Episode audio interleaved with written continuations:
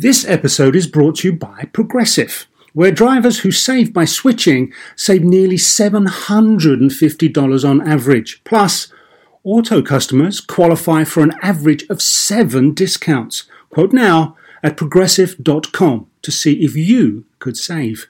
Progressive Casualty Insurance Company and affiliates national average 12 month savings of $744 by new customers surveyed who saved with Progressive between June 2022 and May 2023. Potential savings will vary, discounts not available in all states and situations. So, why do you want to learn a new language? I'll tell you why. Because donde está el baño can be a very important question at times. You know, Rosetta Stone is the most trusted language learning program, available on desktop or as an app. Fast track your language acquisition with immersive lessons designed to teach you to pick up languages in a natural way. I love the fact that I can go from my laptop to my phone to pretty much anywhere and learn the language of my choice. Not to mention, I'm bringing my communication skills to new heights. Don't put off learning that language. There's no better time than right now to get started. For a limited time, Star Talk Radio listeners can get Rosetta Stone's lifetime membership for 50% off. Visit rosettastone.com slash StarTalk. That's 50% off unlimited access to 25 language courses for the rest of your life. Redeem your 50% off at rosettastone.com slash StarTalk today. Welcome Star Talk, your place in the universe where science and pop culture collide. Star Talk begins right now. Welcome, everybody, to another Star Talk Live at Bell House. We have a wonderful show for you about neurology, psychology. You're going to leave here learning, and I'm sorry for that. It is now my great pleasure to bring on the host of Star Talk, ladies and gentlemen, Neil Tyson.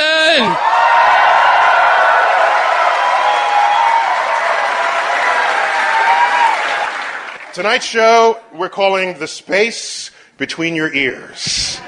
And let me bring out my two special guests, two experts on what's going on inside your head. First up, Cara Santa Maria, a journalist on neuroscience and all science topics for the Huffington Post. Cara, come on out!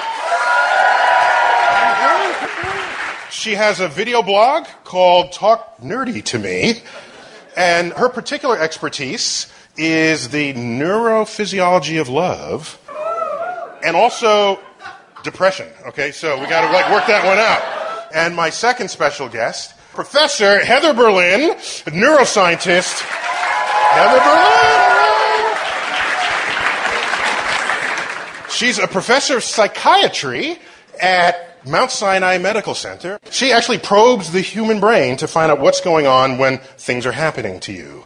And her particular expertise includes helping Jews. I'm Jewish, it's fine. but compulsive disorders and impulsive disorders. I should have waited with my joke. I remain accurate. We have one more guest from The Daily Show, Wyatt Cenac.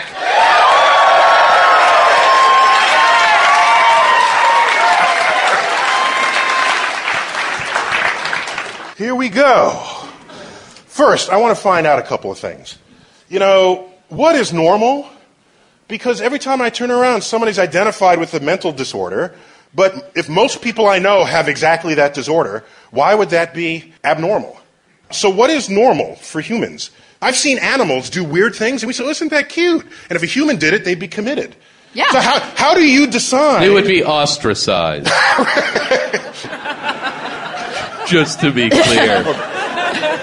How do your people decide what is normal, what isn't? I have no eh, idea. You know, historically, I think that that was just decided by social invention. You know, I've talked to some neuropsychologists who study religion, for example, and a lot of them claim that religion is mass delusion. But because enough people are deluded by it, Wait, it doesn't qualify as What's a mental mass disorder. delusion, like technically? You go to mass. right. No. that there are enough individual people who share the same kind of hallucination. And you know what's funny is that really there are certain things in certain cultures that are considered normal, and in other cultures they're considered abnormal. But actually, there's no such thing as being a normal. There's no normal person. Everybody is abnormal, really. I'm normal.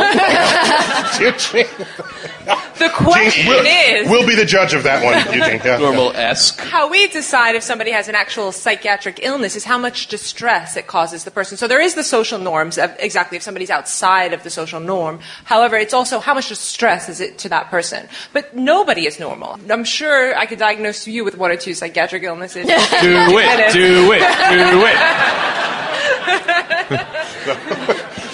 So here's what interests me humans are capable of extraordinary, extreme emotions of hate, of love, of rage.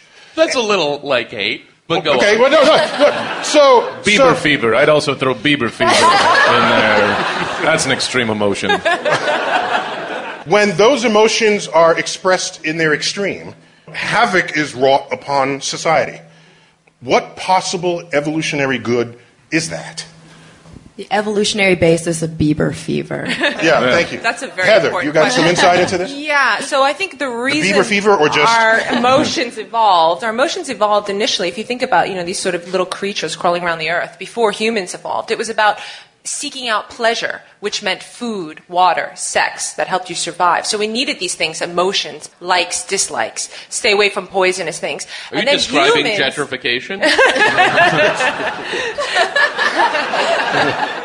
as we evolved, we developed these more cerebral cortexes that interpreted these emotions and put labels on them, like love and passion and anger and hate. But really, they evolved from human need to have sex, to eat. Life needs. Life Yeah, life needs, needs, animal needs, needs, animal needs, beneath animal, animal needs. needs. Like the Yes. brain evolved inside out, and so mm-hmm. generally speaking, we see functions in the brain that are happening in very deep brain structure. Some people call that the lizard brain or the phylogenetically older part of the brain, and kind of the more outside we get in the brain towards the cerebral cortex, the, The more that we see these kind of higher mammalian functions. Wait, wait. So the two of you are saying is that we have these basal sort of caveman lizard needs, okay? And now that we're Write a play. right, right. But now that we're smart, we actually try to interpret these basal needs, and that can mess us up. And we give them labels, and that can really mess things up because we mislabel things. We feel something, and we have to put a label on it. It might not be the right label.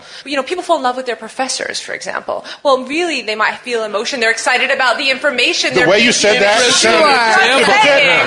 People keep trying to hook up with me. I think they're crazy. But you know, I think we say that these are kind of hiccups and these are mess ups of evolution, but the truth is we wouldn't be human without these things either. I mean, what makes us better or for human worse, is yeah. language and poetry and putting, you know, meaning into some things that we generally think of as just being these kind of hindbrain or midbrain activities. But the scary bit is really most of what's motivating our behavior is happening outside of awareness, and we're only aware of it after the fact, and then we start to make up To rationalize it after. Yes, exactly. So, what's a good example of that? For example, there are free association tasks. They'll learn word association pairs, like mood and tide, for example. For Don't say example. moon and tide. That has way baggage with, Okay. with Bill O'Reilly saying, Oh, You yeah. can't explain the tides. Right, right. Yes, I can. Yes. So, I don't want to go there right now, okay? That's the moon god. If you miss, just Google Moon O'Reilly. It's all there. Moon and ocean. Let's say moon and ocean. Moon and then ocean. I say to you, you've learned these things previously. Now just name any detergent you want. Free association, whatever you want. Name a detergent. Name a detergent. Surf. Most people Degree. are likely to say Tide. Tide. Tide. They've been primed. And we'll say, well, why did you choose Tide? They'll say, oh, my mom used it as a kid or I loved it. But really, it was because they were primed by learning this word pair, ocean and moon. So people explain their behaviors or the decisions they make after the fact. In the lab, we can show that we can manipulate the way people decide things and they'll come up with all sorts of reasons why So they you make- manipulate people in the lab. Of course. Why do we even have war then? Because you just put Al Qaeda in a lab. This comes down to a question which I probably don't want to take the conversation here, but they always go to this place when I try to write about these kinds of things is, does that mean that we have no free will? Yeah, ooh. Actually, free will is an illusion. I can assure I you. I disagree. Everybody needs to know this Then right why now. Would I go like this? I'm a bat. I'm a bat. Free will. Disprove that, scientist. There's no explanation for that I have not behavior. any. I'm the only human with free will. All right. So Heather, yes. in the old days, the psychiatry they lay out on the couch and just have a conversation. But you're saying now you're beyond this. What are you doing to people's heads? So for people who are really suffering and they've tried all sorts of pharmacological treatments and psychotherapy and nothing works, yeah, they're, have obsessive compulsive disorder or severe depression. There's a new alternative treatment in which we actually implant electrodes in the brain and stimulate these deeper structures of the brain. And people who are depressed for 20 years, they all of a sudden, even in the operating room, they're awake. We implant the electrodes, we turn them on, and they feel alive. They You're feel poking happy. around inside of They're people's going brain, and they inside let you do people's brains. They do. They do. They sign consent. No free more. Will. Of course they're going to let it happen. Let me go inside your brain. yes. Man. Yeah. They let you do this. Well, imagine you're They're suffering. desperate. Yes. They're desperate. This is like a last resort, not This a is a first. last route. I mean, we, people used to get shock therapy for depression. I mean, Right. they still I saw do. that movie. You know, a small amount of people They still actually do. they have to fail shock therapy first in order to get this. They're treatment. that desperate. And they've already tried having a glass of wine. Right, right, right. I imagine. You're taking therapy to another technological level. We actually call it deep brain stimulation. Deep brain stimulation. Yes. yes. Sounds so sexy. Yes. But it's really these evolutionarily older parts of the brain that we were talking about that evolved for these emotions that we have. Those are the parts that we're actually going in and manipulating. The lizard brain. The lizard brain, yes. And the alternative was actually people used to go in and lesion those parts of the brain. Lesion cut. Yes, this. I saw that movie, too. Yeah, they don't Yeah. destroy it anymore. There's yeah, that no was One Flew Over the destruction. Cuckoo's Nest. exactly. How'd that it's not work? like that. I don't want. What was the effectiveness of it? of the lesioning the brain, Yeah. it actually worked for somebody. It wasn't like one flew over the cuckoo's nest. It was actually they would lesion these subcortical structures, and they would work for obsessive compulsive disorder. But You would just cut out the idea of counting to 100 This is one before part you of your turn on the oven. But now this deep brain stimulation doesn't cause any damage. It's reversible. It's adjustable. We can change the amount of stimulation. It's really quite amazing. So if you have OCD and then you get it, and then you're like, you know what, I want a little bit of OCD. you can just dial in. change the yeah. You're like, I'm just counting till four before I go in a room. So actually, there's an interesting ethical question here. Absolutely. If you can go in and mess with someone's brain, altering their state of mind, can you go in and make them smarter? Can you go in and change their political affiliations? Can I make them fall in love with me? First, we have Yeah. to understand. Can you electrocute someone until they date you? Yeah. Duh. You don't need to be a scientist to know how to break someone. Yeah, so Heather, that's your like the fifth date. You just bring them into the lab. Yes. They- They don't the- know what hit them. Yeah. But you know what? We are a bottleneck to that research. I mean, first we have to understand what intelligence really is before we could even start to conceptualize a way to go into the brain to improve intelligence. And there's so many facets of how we define intelligence today. Name 90. Ninety- well, and what's interesting, and this is a quick aside, is that when we do a statistical measure called factor analysis and we look at all different intelligence tests, we find this factor called G, the G factor, Spearman's G, which Does that relate to the G spot for the brain. for the brain? The G spot for the brain. Okay. What's with the letter G? It's you this know? thing that we see, yeah, general intelligence. And it's this thing that we see across all intelligence tests, and they all rank high on it. And so there is this kind of fundamental intelligence, intangible measure that we don't even really know what it is, but some people have it, and some people. Have you asked No. those people what it is? Those who have it, right? They might have a an insight. Can you figure out whether you have it on a uh, test that might be in the sidebar of a Facebook page? Possibly. Okay, all right. But the wave, I think, of the future with these neural prosthetics, as they're called, implants into the brain where we can stimulate certain parts, is we can actually increase things over time, like memory, like attention. So while it's not intelligence, And per both se, of those are components of most intelligence Exactly. tests. But there's a lot of ethical issues there because, you know, who can afford to get the implants? Right, You know? Rich people. Um, The exactly. Walrus tell you that right now. percent. Oh, it's rich people who Is can that who afford. can Thanks, afford Eugene. Occupy clarify. cerebral cortex. You don't want to let a lot of potentially reasonable hippies into your mind. Let me ask, given that you can probe the brain, given that there are these disorders that can be adjusted, given that there might be a future in where you go in the brain, Why are women so crazy?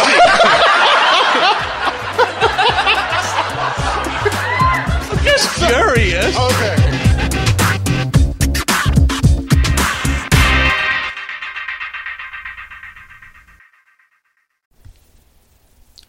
This podcast is supported by FedEx. Dear small and medium businesses, no one wants happy customers more than you do.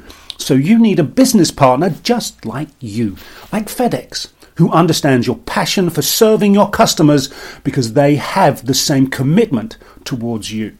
That's why FedEx offers you picture proof of delivery, packageless and paperless returns, as well as weekend home delivery to 98% of the US on Saturday and 50% on Sunday. See the FedEx service guide for delivery information. What's more, FedEx Ground is faster to more locations than UPS Ground. Trust FedEx for timely deliveries. See what FedEx can do for your business. Absolutely, positively FedEx.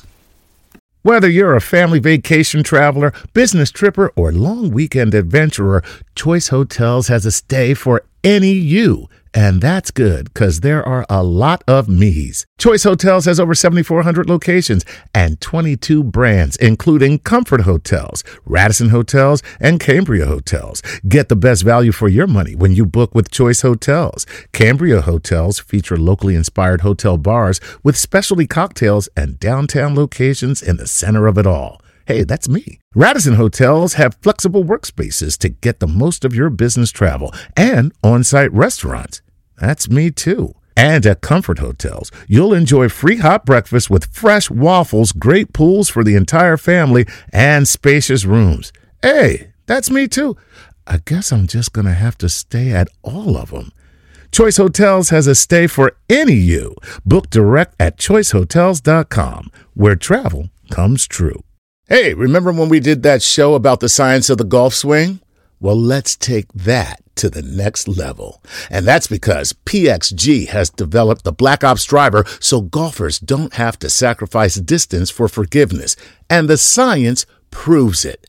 PXG Black Ops Driver is a breakthrough in driver technology. It's a complete and total victory in golf club engineering, unlike anything you've ever seen before. Black Ops drivers are adjustable to deliver a combined MOI of 10,000 plus for unreal forgiveness. Now that's ridiculously high. The higher the MOI, the more forgiving the club will play. So you don't have to square the ball perfectly for it to go straight and get distance. Add PXG's new advanced material face technology and you get incredible ball speed that pushes the distance to the absolute limits. More forgiveness, more distance, no sacrifices. PXG Black Ops Driver. Hit your tee shot straighter and farther. The proof is in the science. Learn more and get free shipping on all equipment. Go to pxg.com slash StarTalk and use code StarTalk at checkout. That's pxg.com slash StarTalk. Use code StarTalk for free shipping on all equipment. pxg.com slash StarTalk. Code StarTalk.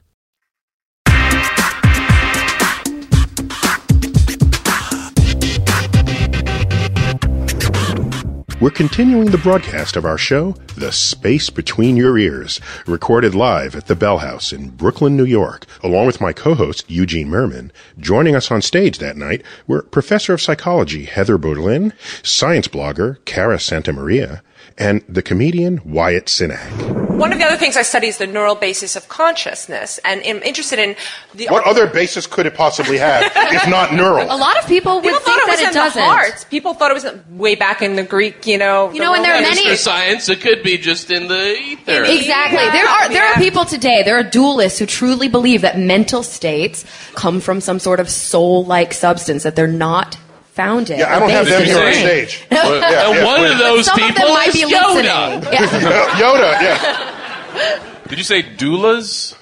Dualist. Oh, like okay. the monist kind of looks at the brain and mind as the same thing. Oh, the dualist. dualist looks at the brain and mind as two separate kind Should of. I Okay. now make my Yoda joke again? Okay.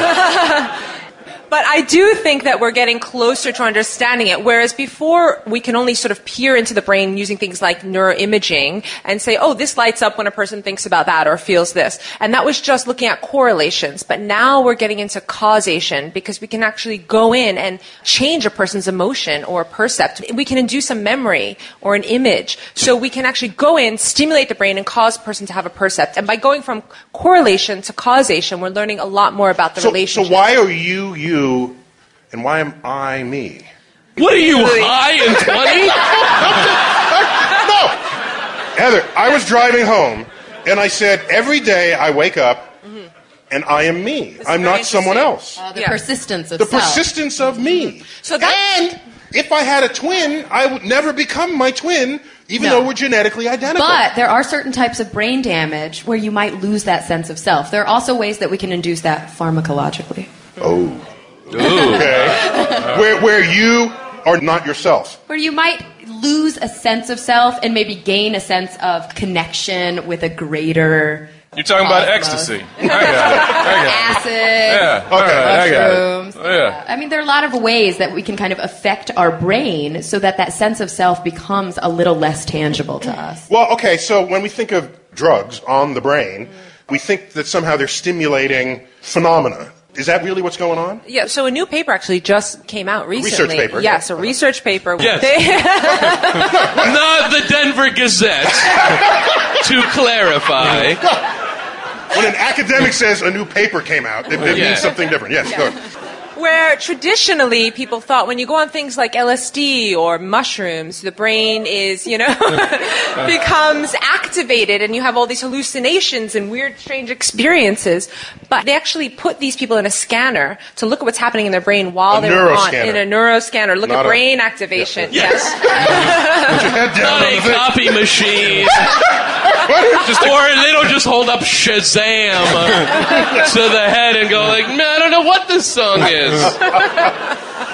So they put the people in a scanner while they were on mushrooms, or the drug that's in mushrooms, and they found actually that they had decreased activation in certain part of the brain, in the prefrontal, in the frontal area of the brain that has to do with executive function, and that that part of the brain actually decreased, which allowed these, again, the evolutionarily older bit of the brain, the subcortical regions, to have full range to just what act you're out. saying is that our normal state suppresses hallucination. Yes, yes. So that dreams, for example, when you're dreaming, there's decreased activation in the prefrontal cortex. When you're under hypnosis, there's decreased activation. So normally we're suppressing all these weird, freaky, strange uh, things. Are you also saying that uh, lizards are naturally high?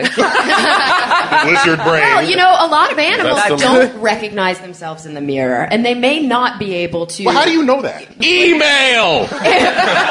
when you put them in front of a mirror, they don't notice their reflection. Some dogs will bark as if it's another dog, and some will be like, Meh, I don't care, and they'll Yeah. walk off. And so there are kind of some tests. It's very where I- rare the dog that's like, hey, what's up? Exactly. Yeah. But Woof, woof, apes, back to you. but many apes, chimpanzees, and bonobos can look in a mirror, and if you mark their forehead with yellow paint, for example, they'll go to wipe it off. They know that it's on their own forehead. Oh, And then they'll go to destroy you for putting it on their forehead. I am. I Caesar. trusted you! Ah! And did you know that the laws of optics dictate that in a mirror you can only kiss yourself on the lips? Unless you're a vampire. Well, vampires have no reflection. So exactly. irrelevant. That's why vampires never know self love. Okay, so Heather, I interrupted. Yes. We're talking about our sense of self. Uh, There's actually a theory there's certain cells in the brain called spindle cells that are only found in creatures that have social interactions. So they're found in humans, they're found in dolphins, they're found in great apes, and these are the Grape apes? animals. Also, by the way, by the way, that can recognize themselves. The three species that have sex for pleasure: Oh. Which are those? bonobos, Yes. dolphins, and humans. Yes. Oh yeah. Wait a minute. Wait, wait, wait. Wait, excuse me. Dogs look like they're having fun when they're doing it. So what- Yeah. what, do you, what do you, ta- I what do you think, say? I think all animals get something out of sex, but these are the three species that have sex outside of estrus. What's they have the sex reason- when they Oh. can't get pregnant. What's the reason dogs have sex with human legs then? They're very frustrated. very frustrated. okay, so so three species that have sex without regard to, Procreation. to Procreation, procreation. And which are they're, they're bonobo. Bonobos, Yeah. everyone's favorite ape. yeah. Dolphins, Dolphins. Yeah. No one for the And humans. BJs. Awesome orgy. Oh yeah. Bonobo dolphin. Happening at Burning Man. Don't give a dolphin too much tequila. We're never gonna let Heather get to her point. Are we? Yes. I, made it. Really, the essence is that our prefrontal cortex acts to rationalize our brain. And we have all these thoughts that are constantly bubbling up, and the prefrontal cortex makes sense of them, explains why we make the decisions we do, why we behave the way we do, and organizes our thoughts. If you depress that part of the brain with a certain drug or with certain types of therapy, will allow these strange thoughts to bubble up and have no rational meaning. Yeah. Now, is the prefrontal part of your brain, is that still the lizard brain part? Or? No, that's actually the part of the brain that we consider makes us the most human. Like Oh, humans okay. have the largest prefrontal cortex of all animals. That's So- right, we do. Proportional to the rest of the brain. USA. I think a whale has USA. frontal cortex USA. ratio to the body Ratio, weight. yes, yes. We call it the executor of the brain. So I always got really angry when I watched the movie Saw because the I would get angry if I Yeah, watched the movie Saw. I'm with Wyatt. I say it like I watched it multiple Yeah, times. yeah. The giveaway, for those of you, spoiler alert, is that this guy, you know, who plans these extravagant ways to kill people, had frontal lobe damage, which is not possible because when you have frontal lobe damage, the first thing that goes out the window is your ability to plan things. Oh. Wow. Okay. So, so you get pissed off Yes. watching. Yes. You're like a fireman watching backdraft being like, I don't think so. That's not accurate. I'm very obnoxious. when I sorry, watch That's also that also seems like the best way to get out of any like Valentine's Day or anniversary thing was like, oh, I didn't plan anything because I hurt my frontal lobe cortex. Oh, it's bruised. Oh, I'm sorry. We're just gonna have to sit on the couch and rent Saw. So I didn't know there are movies to which you would not take a neuroscientist because they would just be annoying during Wait, but the I, movie. I can say something. Hannibal, I think that was the film, was very accurate. So this is one scene where the man is awake and Hannibal has opened up his skull Yeah. and is taking pieces out of his brain and feeding it to the man. He's eating his own Yes. brain.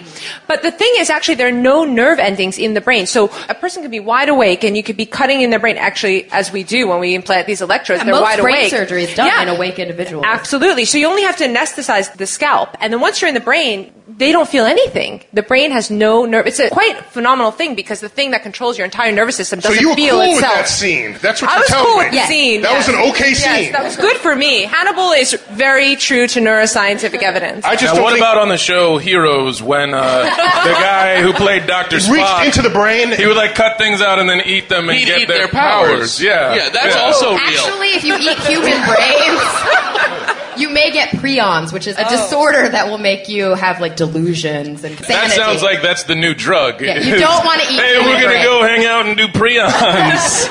Safer than bath salt. So let me bring this segment to a close by asking: Do you think, as neuro neuro Folk. People. neuro babes, right? Okay. Babes. Uh, right on. Babes. I love that. do you think computers will achieve consciousness one day, Cara? I think we are the bottleneck to that. I disagree with the Kurzweilian future Oh, yeah, of the yeah. singularity, and I think that as humans programming these things, until we really fully understand computational neuroscience, we're going to have a hard time programming computers to learn beyond our limitation. Heather, you think we're Well, there's a lot of work going on now, actually, in Switzerland, and they're trying to create. it's like it's figures, right? It's like you said. Yeah, with all their course. socialism working. Go on. They are building a computer modeled after the human brain. It's a huge project. Millions of dollars are going into it, and they're trying to simulate what it would be as if they can make a computer like a human brain. My own personal feeling, and there's a lot of debate in this area, is that there's something about the biological material that's something different. So even if you can map out every connection we have in the brain in a computer, it wouldn't have what we experience as consciousness because there's something special that it evolved within a biological being, this property of having sensations and perceptions that a computer can never have. According to the movie Short Circuit, it's just lightning. That's all it is. Then Johnny Five is alive.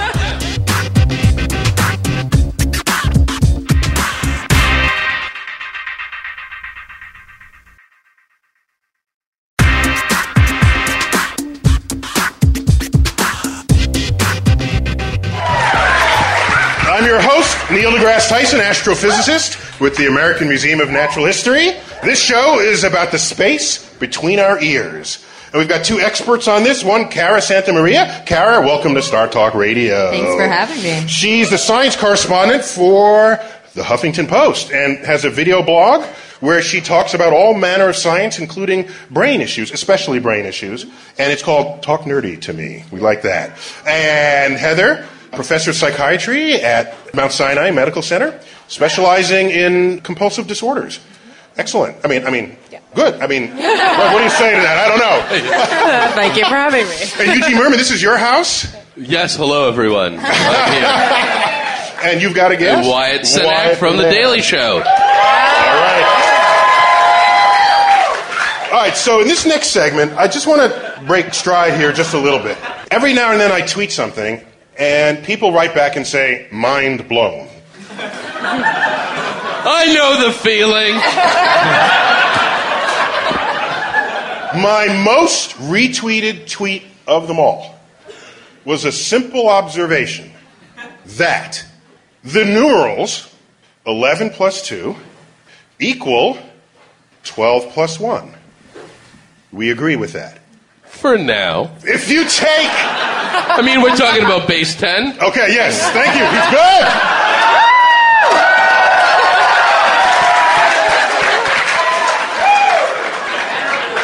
Not only does 11 plus 2 equal 12 plus 1, so too do the letters that spell 11 plus 2 equal the letters that spell 12 plus 1. Whoa, mind filleted.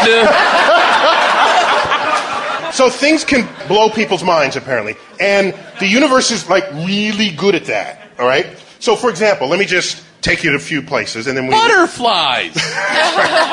Wow. Okay, so here you go. Numbers that get large quickly. So we have million, billion, trillion, quadrillion, quintillion, sextillion, septillion, octillion, nantillion, dectillion. You lost me a billion. All right, so we have words for these. That's not the metric prefixes. You can go metric on it, and you get atto and femto and in both directions. Oh yeah. Yeah, so sure. here's the point. Sure. Totally with you. But none of these are my favorite number. so glad I got homeschooled. The favorite number going on here is googol. There's a number googol. G O O G O L. Not Google the company that changed the spelling and incorporated themselves. A googol is a one with a hundred zeros. Now, here's the catch. That number is bigger than the total number of atoms in the universe. And so you might ask, when would you ever need such a number? If there's nothing that big to count. This is a good example. Right now. Without that number, it'd be like, what is happening? but what's the other instance? Okay, so now wait. Okay. So now here you go. Here's what you do next. You take the number 10 and raise it to the googol power. Googolplex. Googolplex. Nerd! Ah! We found the nerd! Get him! The Googleplex. Wait, which is actually what Google called their headquarters. It's all derivative of what we had first. now, Google doesn't invent everything. Let me just let you know that. So, here's the point. If a googol is a 1 with 100 zeros, that's 10 to the 100th power. Mm-hmm. When you go to the power, that's how many zeros follow the 1. 10 to the 100th power is a googol. A Googolplex is 10 to the googol power. Yeah. Which means it's a one followed by a googol zero. What about a googol to the googol power? No, you can't. So now what? I just did that to no. yeah. He made a Google apple and then I threw in a googol to that. No, no. So here's the thing. Boom. if you want to write that number, you'd have to write a googol zeros. But there aren't even a googol atoms in the universe. So the Googolplex cannot be written out in the available space and matter of the cosmos. And your pen would run out of ink. But wait, but the universe is expanding. So are you saying? What? I'm just ah. saying. Should we wait like what? Two years? okay, three years. But the amount of stuff in the universe is that expanding, or No. just the Thank space? you. Thank you, Sorry, Cara. buzzkill. so not. So the ink. The, The amount of ink is not expanding. Thank you. There you go. The empty space is expanding, but if you're going to put a zero somewhere, you need something to write it on, and there aren't enough atoms. I will use the blood of the poor. Plus the regular ink available already. So we deal with these numbers all the time. We don't deal with these numbers. Oh, sorry, we. the time. I um, do. You deal with these the- numbers all the, time. the, time. astrophysicists. Sure. And uh, just a couple other quick things. For example, the galaxy has about 100 billion stars in it. Mm-hmm. Billion. I love that number. No, no, it's a good number because you feel very Carl Sagan-y Yeah. when you. Yeah. 100. Everybody say it together. On three. One, two, three. There you go. Yeah, yeah, yeah. See, I like to say a hundred Warren Buffetts. Oh, that's right. Yeah, let it sink in. So we have about 50 to 100 billion galaxies in the universe, and if each galaxy has 100 billion stars, you multiply these two numbers, you get 10 to the 22nd power. That number is bigger than the total number of grains of sand in the Sahara. Can I bring in neuroscience here for a minute? Yeah! So, what really blows my mind, and this is sort of what motivated me to get into the field of neuroscience, is that given all these extraordinary numbers that you just talked about, and our little speck, this little Earth, right, in the universe, which is huge and expansive, and googols and all that stuff. The fact that our little tiny brains, this little piece, three pound piece of matter, can comprehend that is extraordinary. How does it do that? How can we understand? If you look at it, compare it to the rest of the universe, it's a speck of dust. Yet that Smaller, speck of yeah. dust can understand itself Okay, uh, and understand its place in the universe and the enormity of it. Carl Sagan famously said, Stripped down and okay. Oh, read this. Cara, read this I to everyone. We are a way for the cosmos to know itself. Ah. That's a freshly acquired tattoo. It is. That's my newest tattoo. Right after. I Earth also had coincidence. Yours says, Okay, ass, so- cash, or grass. Nobody rides for free. Another famous Carl Sagan quote. He said a lot of stuff. So really, this quote speaks to me, which is why I got it tattooed on my body. In a sense, I think that what he was really saying, and, and I think Neil kind of disagrees with this, with this idea. Wait.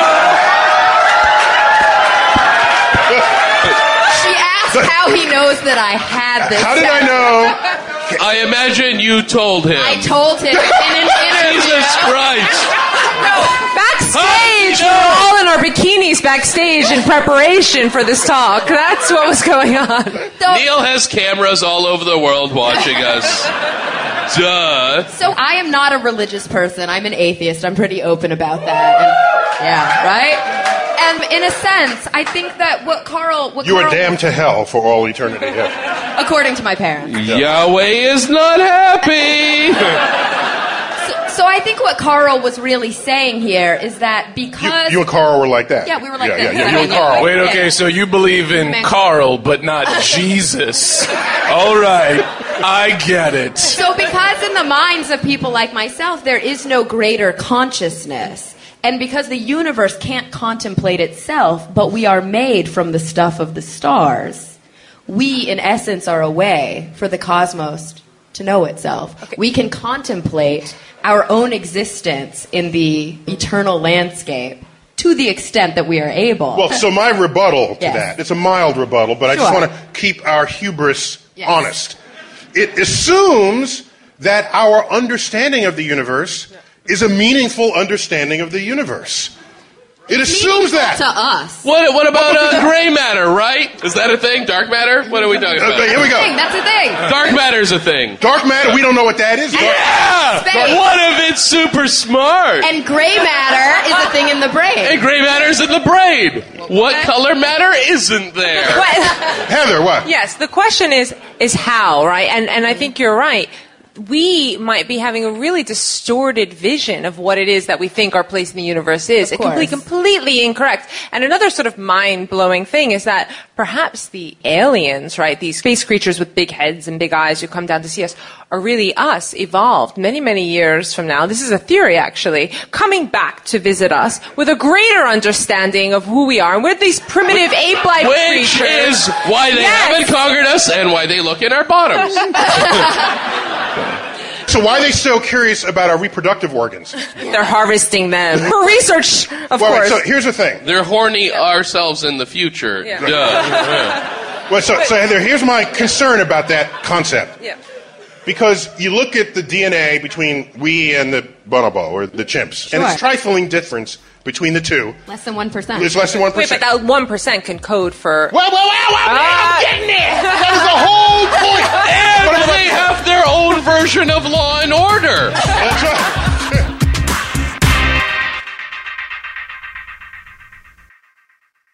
Do you want to set up your child for success? Of course you do. Maybe you want to save money on private tutoring, or maybe it's just out of your budget altogether. Is this a big school year for your child? Like maybe they're starting kindergarten, middle school, or high school, or some other milestone. Maybe your family moved and they're starting at a new school.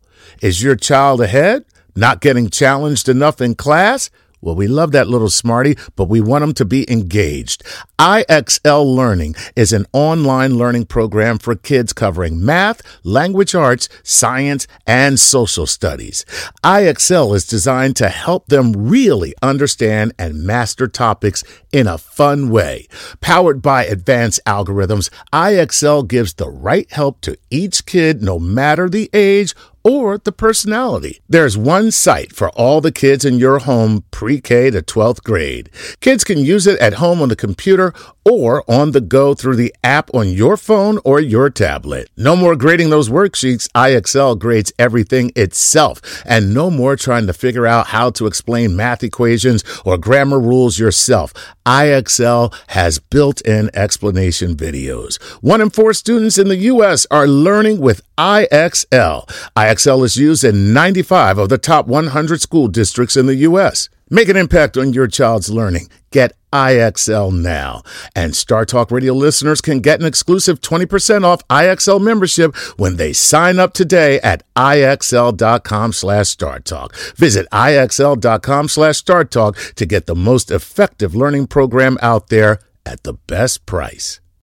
Spectrum One is a big deal. You get Spectrum Internet with the most reliable internet speeds, free advanced Wi Fi for enhanced security and privacy, and a free Spectrum Mobile Unlimited line with nationwide 5G included, all while saving big. For the big speed, big reliability, and big savings you want, get Spectrum One. Just $49.99 a month for 12 months. Visit spectrum.com slash big deal for full details. Offer subject to change, valid for qualified residential customers only, service not available in all areas. Restrictions apply.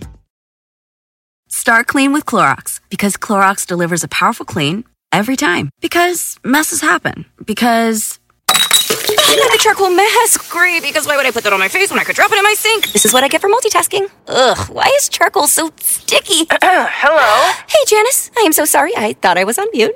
no, we don't need to reschedule. I'll just stay off camera. Ooh, yeah, that happens. So start clean with Clorox. Use Clorox products as directed.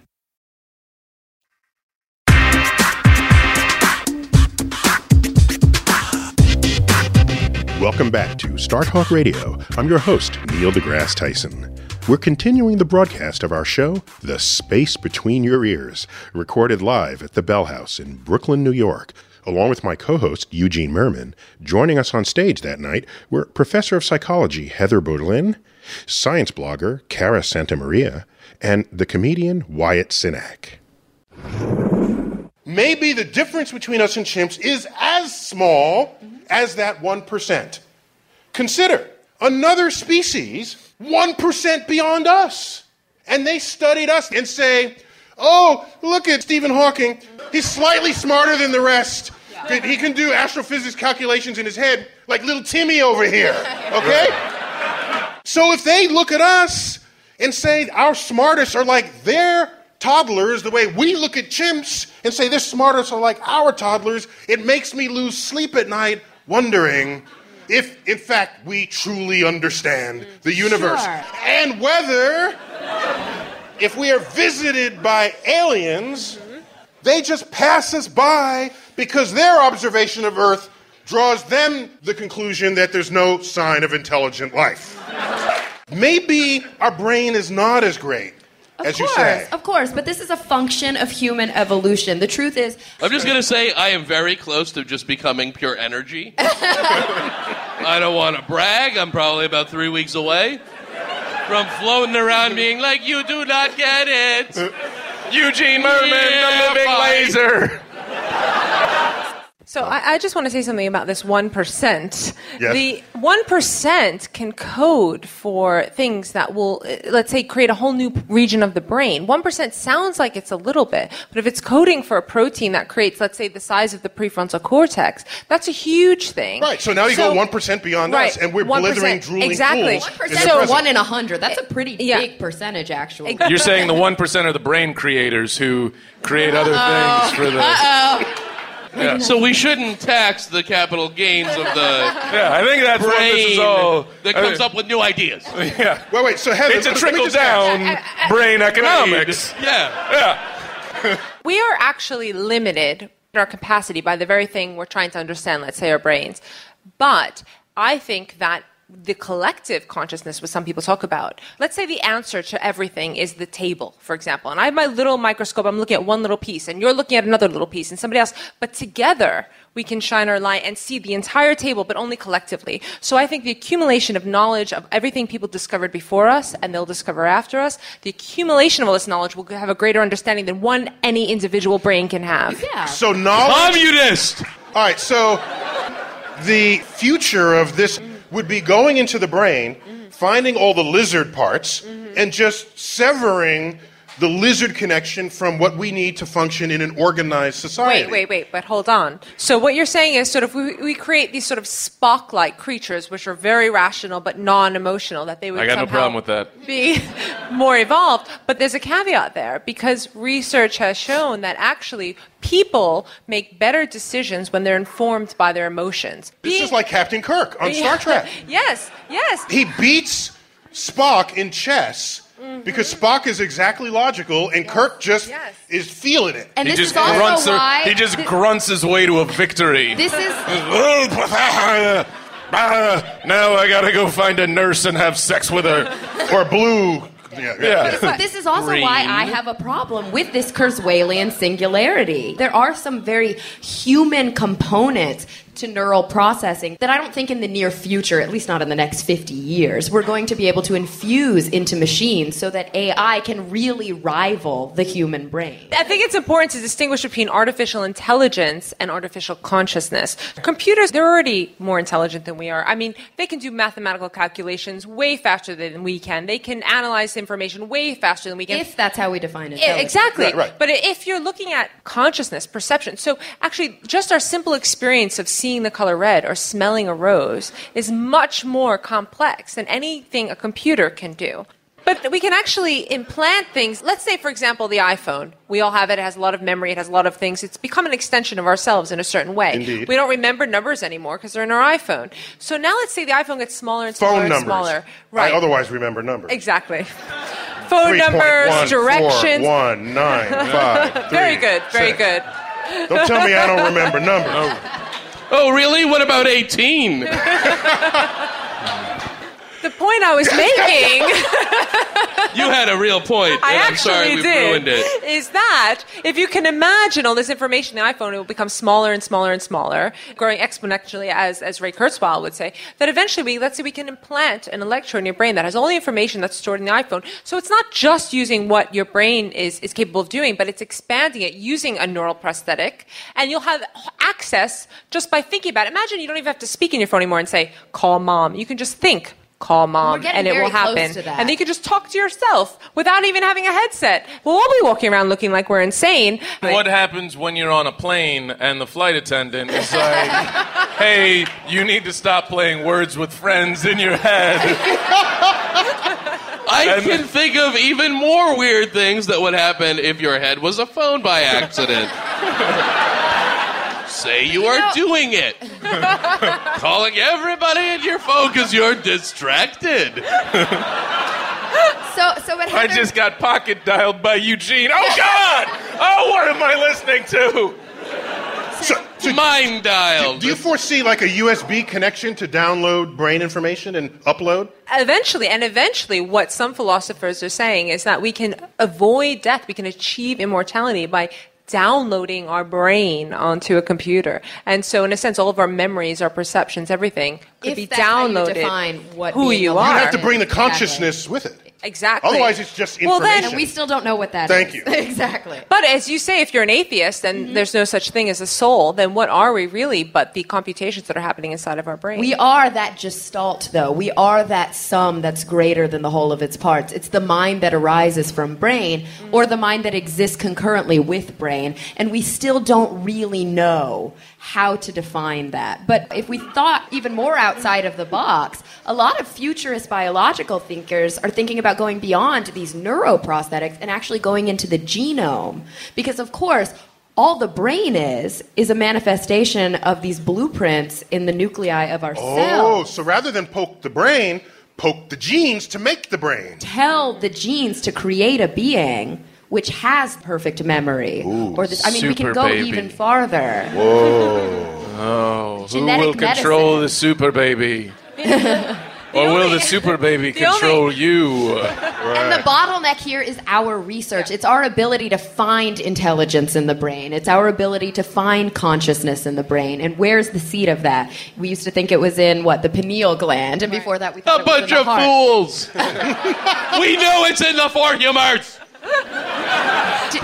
only problem with all this is if you think of the, the roundworm, right, only has a very few cells and connections in terms of its nervous system. And we can barely understand that, barely. And to think about the complexity of the human brain is like thinking about the complexity of understanding the universe. We're Yes, so this is far where we get off. to those large numbers. Yes. So understanding now not only how the brain works, but then how to code it from the genome. I mean, it's not going to happen in our lifetimes. Yeah. You've been listening to Star Talk Radio, a broadcast partially funded by the National Science Foundation. Join us next week for the second half of our show, The Space Between Your Ears. Until then, for Star Talk, I'm Neil deGrasse Tyson urging all of you to keep looking up.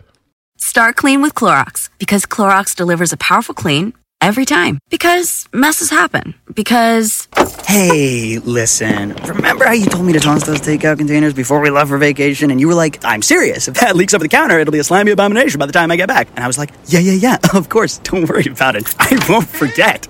well, Ooh, yeah, that happens. So start clean with Clorox. Use Clorox products as directed. Rinse after use if in contact with food surface. Life is a highway, and on it there will be many chicken sandwiches.